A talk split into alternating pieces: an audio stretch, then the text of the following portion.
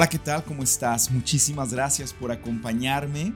Seas bienvenido, bienvenida a esta nuestra tercera temporada de esta audio experiencia de Prosperando con tu servidor Israel Palafox. Mil gracias por estarme acompañando, ya sea que esta sea tu primer episodio o sea el episodio número 26 que nos estás acompañando. Mil gracias por estar aquí con nosotros el día de hoy. Y bueno, tal y como lo mencioné, este es el inicio de la tercera temporada y estaremos repasando este gran libro que se llama Empieza con el porqué, escrito por Simon Sinek. Y de hecho, para que tú puedas entender un poco más o conocer, mejor dicho, sobre la historia de este libro, este libro se convirtió en un hit al momento de que su autor, Simon Sinek, dio un mensaje, un discurso en esta plataforma de discursos o mensajes que se llama TED, T-E-D. Y él ahí explicó uno de los conceptos que incluye precisamente en este libro, el cual también nosotros vamos a cubrir por ser parte de la tercera temporada. Es un libro que cuando lo leas te vas a dar cuenta, es cierto, habla mucho en el aspecto empresarial, habla mucho sobre principios que tú puedes aplicar a tu empresa. Así que si tú eres dueño o dueña de tu propia empresa, creo que este libro puede ayudarte muchísimo. Pero también este tema del por qué, en mi opinión, es un tema que se puede aplicar a nivel personal y de hecho no que se puede únicamente, sino más bien se debe. Y al momento de que eh, nos continúes escuchando en esta tercera temporada, te vas a dar cuenta del por qué digo que esto del por qué es algo extremadamente poderoso que tú y yo debemos de utilizar a nuestro favor. Y por ende, por ejemplo, si tú eres de nuevo un empresario, eres líder de una organización o eres líder de tu familia, que por cierto eres ya, eso representa una posición de liderazgo, en mi opinión, la más importante que tú puedes llegar a tener, pues es importante entonces que entendamos la importancia del por qué. ¿Y a qué nos referimos con el por qué? Bien, quiero comenzar con un ejemplo que de hecho el autor nos comparte. No es parte del primer capítulo, es más que nada parte de la introducción a este libro. Y para eso vamos a viajar al pasado. Nos vamos a transportar al año 1900. Así es, ya más de hace 100 años que estaremos ahorita cubriendo, por lo menos en esta historia con la que el autor comienza. Y te quiero hablar de un individuo con el nombre de Samuel Pierpont Langley. Este caballero, el señor Langley, fue precisamente una de las personas que en aquellos años estaba muy interesado en poder cumplir este sueño, esta visión que creo que la humanidad tenía en aquel entonces, que era el poder volar. Y no tanto, ¿verdad? Que él personalmente iba a volar como un pájaro, pero él quería crear, él quería construir, fabricar un mecanismo que le permitiera volar. Y seguramente vas a reconocer también el otro nombre que voy a mencionar ahora, que es el nombre de Wilbur y Orville Wright, quienes también tenían el mismo objetivo. Ahora, ¿por qué te comparto y por qué el autor nos comparte sobre Langley? Primero que nada, entendamos quién era Langley o el señor Samuel Langley y entendamos quiénes eran Wilbur y Orville Wright. Primero que nada, para que conozcas un poco más sobre Samuel Langley, en los años 1900, él era alguien que tenía muchísimas conexiones. Para comenzar, era uno de los oficiales del Instituto Smithsonian, un profesor de matemáticas que trabajó por varios años en Harvard. Y como lo dije, era un hombre muy conectado. En aquellos años, él llegó a tener conexiones muy cercanas con Andrew Carnegie y también Alexander Graham Bell, que pues para comenzar, Alexander Graham Bell, ahora como lo conocemos en la historia, él fue el inventor de las comunicaciones telefónicas, eh, tal vez no como lo conocemos ahora con los teléfonos móviles, pero sí los inicios de las comunicaciones telefónicas. Y bueno, Andrew Carnegie, un hombre de negocios muy famoso también que tuvo un impacto en diferentes ámbitos. Entonces, aparte de que Langley tenía estas conexiones, también él recibió un préstamo, por así decirlo, de más de 50 mil dólares, que, en aquellos años 50 mil dólares era muchísimo. Este préstamo que recibió o este fondo de inversión que recibió por parte del Departamento de Guerra de los Estados Unidos, pues imagínate, le permitió no solamente tener los fondos económicos, pero también el tener las instalaciones más avanzadas. Y no solamente eso, el poder contratar a los mejores ingenieros, a las mejores mentes de aquellos años, precisamente para poder lograr la meta, la misión que él tenía de poder crear un mecanismo que pudiera volar, que pudiera levantarse, eh, así como lo hacen las aves. ¿Qué tiene que ver los nombres de Wilbur y Orville Wright? Bueno, ellos son famosamente conocidos como los hermanos Wright. Interesantemente, solamente unos cientos de kilómetros de distancia de donde Samuel Langley tenía ahora sí que su taller y todas las instalaciones que se habían eh, o se estaban utilizando para poder lograr esta misión que él tenía, solamente unos cientos de kilómetros de distancia, los hermanos Wright estaban trabajando también en el mismo objetivo. Pero a diferencia de Samuel Langley, no tenían el préstamo, no tenían el fondo de inversión del, del Departamento de Guerra, estaban trabajando desde un taller de bicicletas, que de hecho esa era la profesión de los hermanos Wright, se dedicaban a arreglar bicicletas, no tenían ningún tipo de tecnología o maquinaria eh, para poder fabricar y crear este tipo de mecanismo, este tipo de máquina. Sin embargo, pudieron reunir a un grupo de personas que tenían muchísima pasión, de igual manera que ellos lo tenían, por el poder volar. Y fue así como en un día 17 de diciembre de 1903, un pequeño grupo de personas en compañía de los hermanos Wright pudieron atestiguar, pudieron ver cómo es que por unos breves segundos uno de los hermanos Wright pudo elevarse, pudo volar como un pájaro, crear un mecanismo lo suficientemente ligero que les permitió elevarse en las alturas, así como las aves lo hacen. Interesante el ejemplo que el autor comparte porque por un lado estamos hablando de una persona como Samuel Langley, que tenía todos los fondos económicos, tenía todas las conexiones, se reunió y, y, contrató a las mejores mentes de la época y por otro lado tienes a unos humildes mecánicos de bicicletas, por así decirlo, que no tenían la inversión, que no tenían el fondo económico pero había una gran diferencia entre ellos. Y la gran diferencia era el nivel de pasión, de interés, del por qué que los hermanos Wright tenían. Y el autor utiliza esta historia como un ejemplo del poder que tiene el por qué.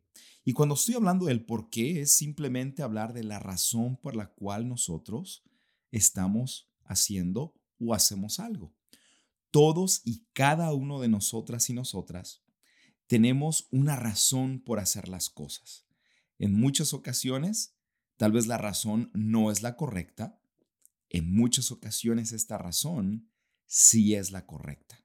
Así que el propósito del libro, como puedes entonces darte cuenta, es explorar este tema del por qué desde diferentes ángulos desde diferentes ejemplos de vida. Y bueno, al momento que te mencioné, el propósito de estas experiencias es precisamente repasar este tipo de libros y enriquecerlo con experiencias personales que he tenido, pero también con las experiencias personales de otras personas con las que he tenido la oportunidad de cruzar camino o de las que he tenido la oportunidad de aprender, precisamente en este caso, hablando de este libro, para ayudarte a ti y a mí a poder entender descubrir, desarrollar y, ¿por qué no?, perfeccionar nuestro por qué. Así que bienvenido una vez más, bienvenida una vez más a esta la tercera temporada de Prosperando con Israel Palafox. Y como lo dije, estaremos repasando este libro de Empieza con tu por qué que de nuevo quiero extender la invitación que siempre extiendo de que adquieras este libro y lo puedas agregar a tu biblioteca personal. Una vez más, recuerda, tu servidor no gana absolutamente nada por el hecho de que tú compres ese libro. Por el contrario, esto te va a ayudar muchísimo a ti, de la misma manera que a mí me ayudó a poder aprender más sobre este importantísimo tema. Bien, este libro se divide en partes, es lo que estoy viendo. Tal vez no tiene tantos capítulos como otros libros, sino más bien se divide en partes. Así que el día de hoy vamos a estar repasando la primera parte del libro, la parte número uno, que tiene como título Un mundo que no comienza o empieza, como lleva el título del libro, con el por qué. Vamos a estar repasando esto. El, el, hecho de que vivimos en un mundo que en su gran mayoría no comienza o no empieza con su por qué. Y una de las preguntas que quiero hacerte en este momento es la siguiente. ¿Cómo es que tú tomas decisiones? ¿Cómo es que tú has llegado a actuar de determinada manera, a hacer ciertas cosas en tu vida, lo cual ha sido el resultado de que tomaste una decisión? Y en todos los casos podemos decir que esa decisión la tomamos porque pensamos que sabemos que esa es la decisión que nosotros tenemos que tomar. Claro, en algunas ocasiones podemos recibir guía divina, por así decirlo, guía de otras personas, consejos, podemos seguir el ejemplo de alguien más, pero aún así, llegamos nosotros a tomar esa decisión en base a lo que sabemos. Por ejemplo, si viajamos de nuevo al tiempo, hace muchísimos años, la gente pensaba que la Tierra, así es, este hermoso mundo en el cual vivimos, era plana. Así como lo escuchas. La gente pensaba que la Tierra era plana. Claro, ahora sabemos que la Tierra no es plana. Por el contrario, la, la Tierra es redonda. Pero en aquellos años, se pensaba que la Tierra era plana y que si viajaban más allá de algún punto, ¿qué crees que iba a pasar? Exacto, yo creo que se imaginaban que si llegaban al, al precipicio, al límite de donde la Tierra se acababa, se iban a caer al vacío. Eso era lo que la gente llegaba a pensar o llegó a pensar. Y, y de hecho, esa idea, esa idea dictó la manera en la cual la gente actuaba, por lo menos al momento de aventurarse, me imagino que en el océano, al momento de pensar a dónde podían llegar. Hasta que, bueno, tú y yo sabemos que hubo personas que llegaron, que demostraron de que la Tierra no era plana y que la Tierra en sí, de hecho, es redonda.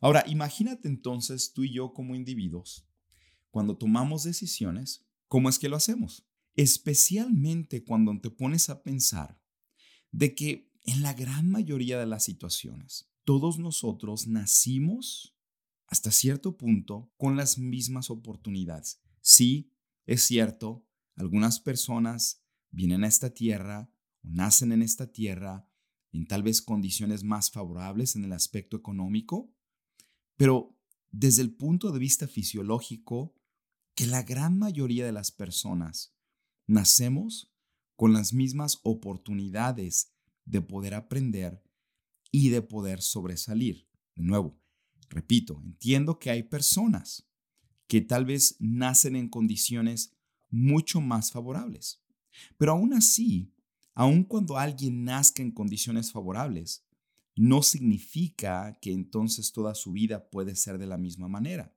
Y por el contrario, alguien que nace en situaciones no favorables tiene la gran oportunidad de sobresalir. Y por cierto, hay muchísimos ejemplos que podemos explorar en donde podemos aprender esto. El punto es este. Todos sabemos que una gran parte de nuestro progreso se debe y se basa en tomar buenas decisiones. Y yo creo que todos, honestamente hablando, queremos tomar buenas decisiones. Hasta el momento yo no he conocido a nadie que de manera intencional quiera tomar una mala decisión. Tal vez sí existe este tipo de personas y he sido lo suficientemente bendecido de conocerte a ti y tú me has demostrado todo lo contrario, de que todos nosotros queremos tomar buenas decisiones. Pero entonces, ¿cómo es que podemos aprender más de cómo es que tú y yo podemos tomar buenas decisiones, decisiones correctas? Y el autor hace referencia a la importancia de obtener la información suficiente, de analizarla y, por ejemplo, el poder escuchar a otros.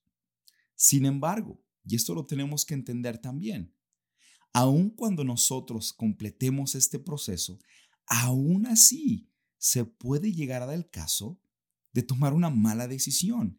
El hecho de que obtengamos toda la información, el hecho de que hagamos todo el análisis, el hecho de que escuchemos a otros, no garantiza al 100% de que estaremos tomando la mejor decisión. Y aquí el autor nos da entonces un ejemplo para poder demostrar cómo es que, aún con toda la información que nosotros tengamos, podemos llegar a hacer todavía decisiones incorrectas.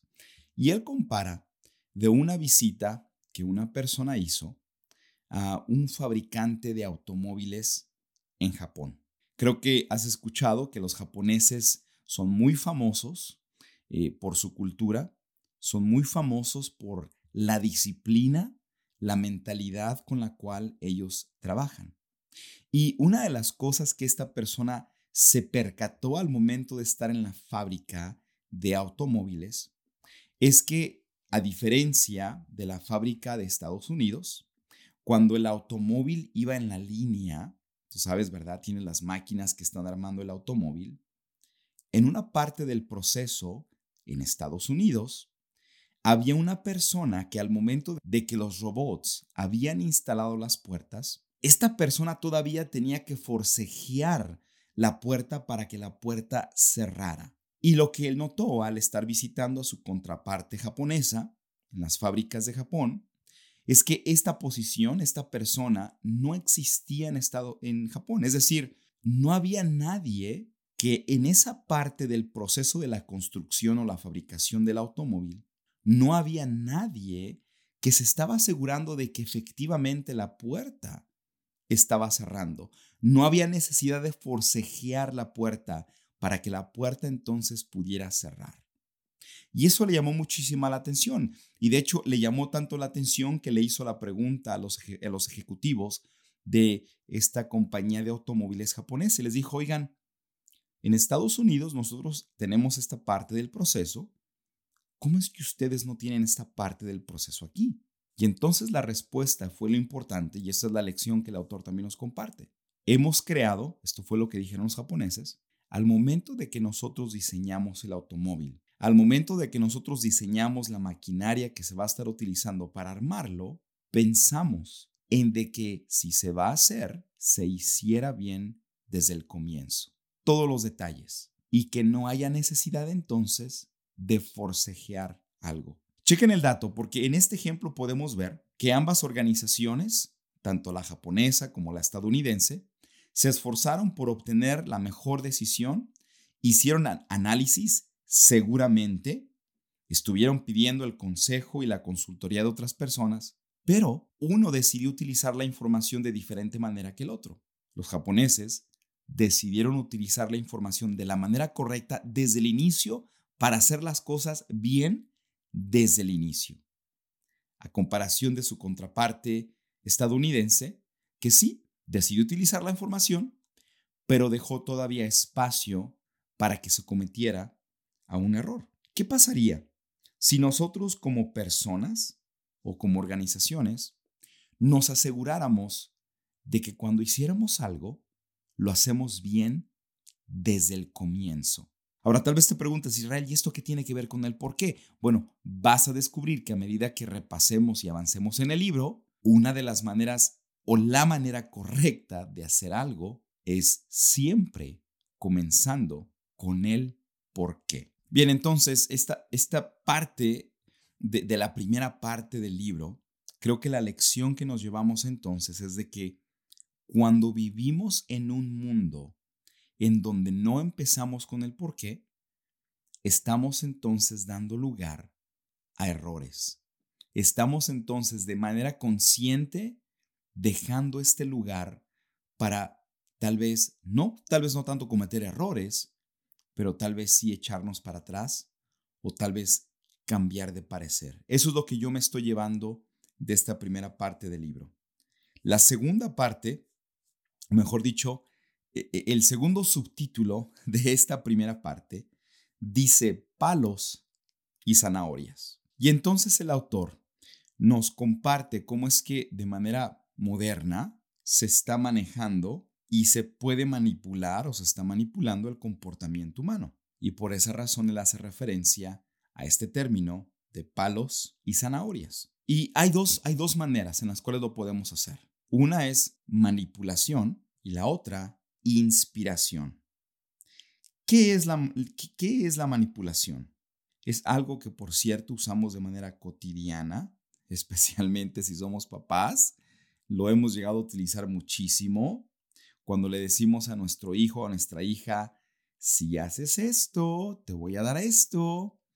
O esto se puede dar, de hecho, en cualquier tipo de relación en donde estamos nosotros manipulando a una persona para nosotros poder obtener algo.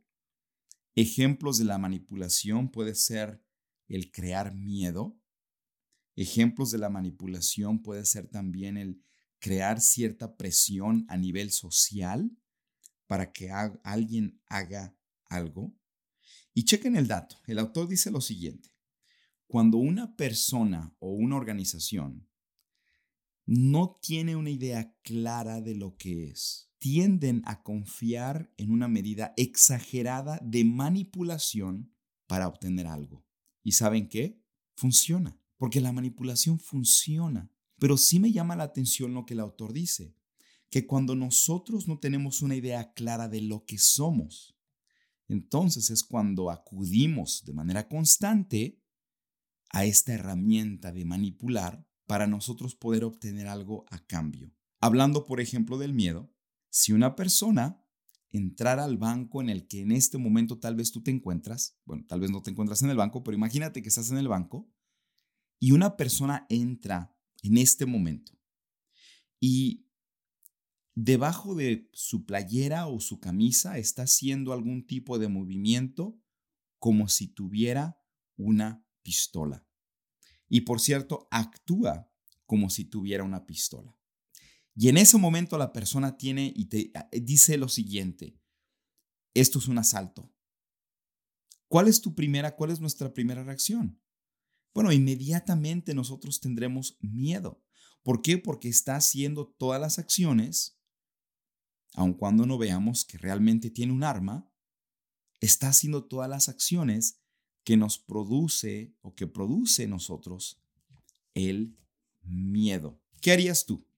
seguramente vas a reaccionar. Y vas a reaccionar con ese miedo del cual estoy hablando.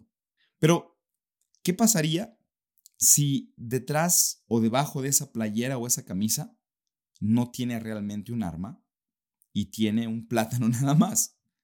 Bueno, eso no lo sabemos, porque simplemente nosotros estamos ya experimentando ese temor. ¿Cuántas veces te has hecho hacer algo por miedo.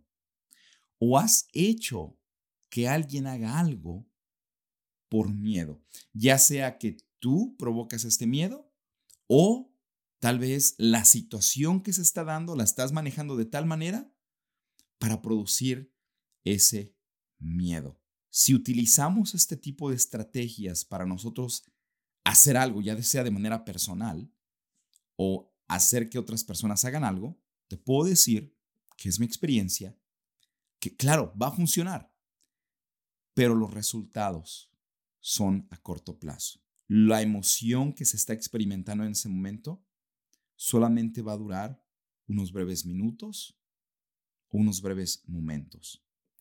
Después vamos a dejar de sentir ese miedo. Por el contrario, las aspiraciones son acción y efecto de pretender o desear algo. Por ejemplo, los mercadólogos la utilizan muchísimo. Al momento de que tú escuches algo como, compra este curso donde te daré los seis pasos para tener una vida feliz.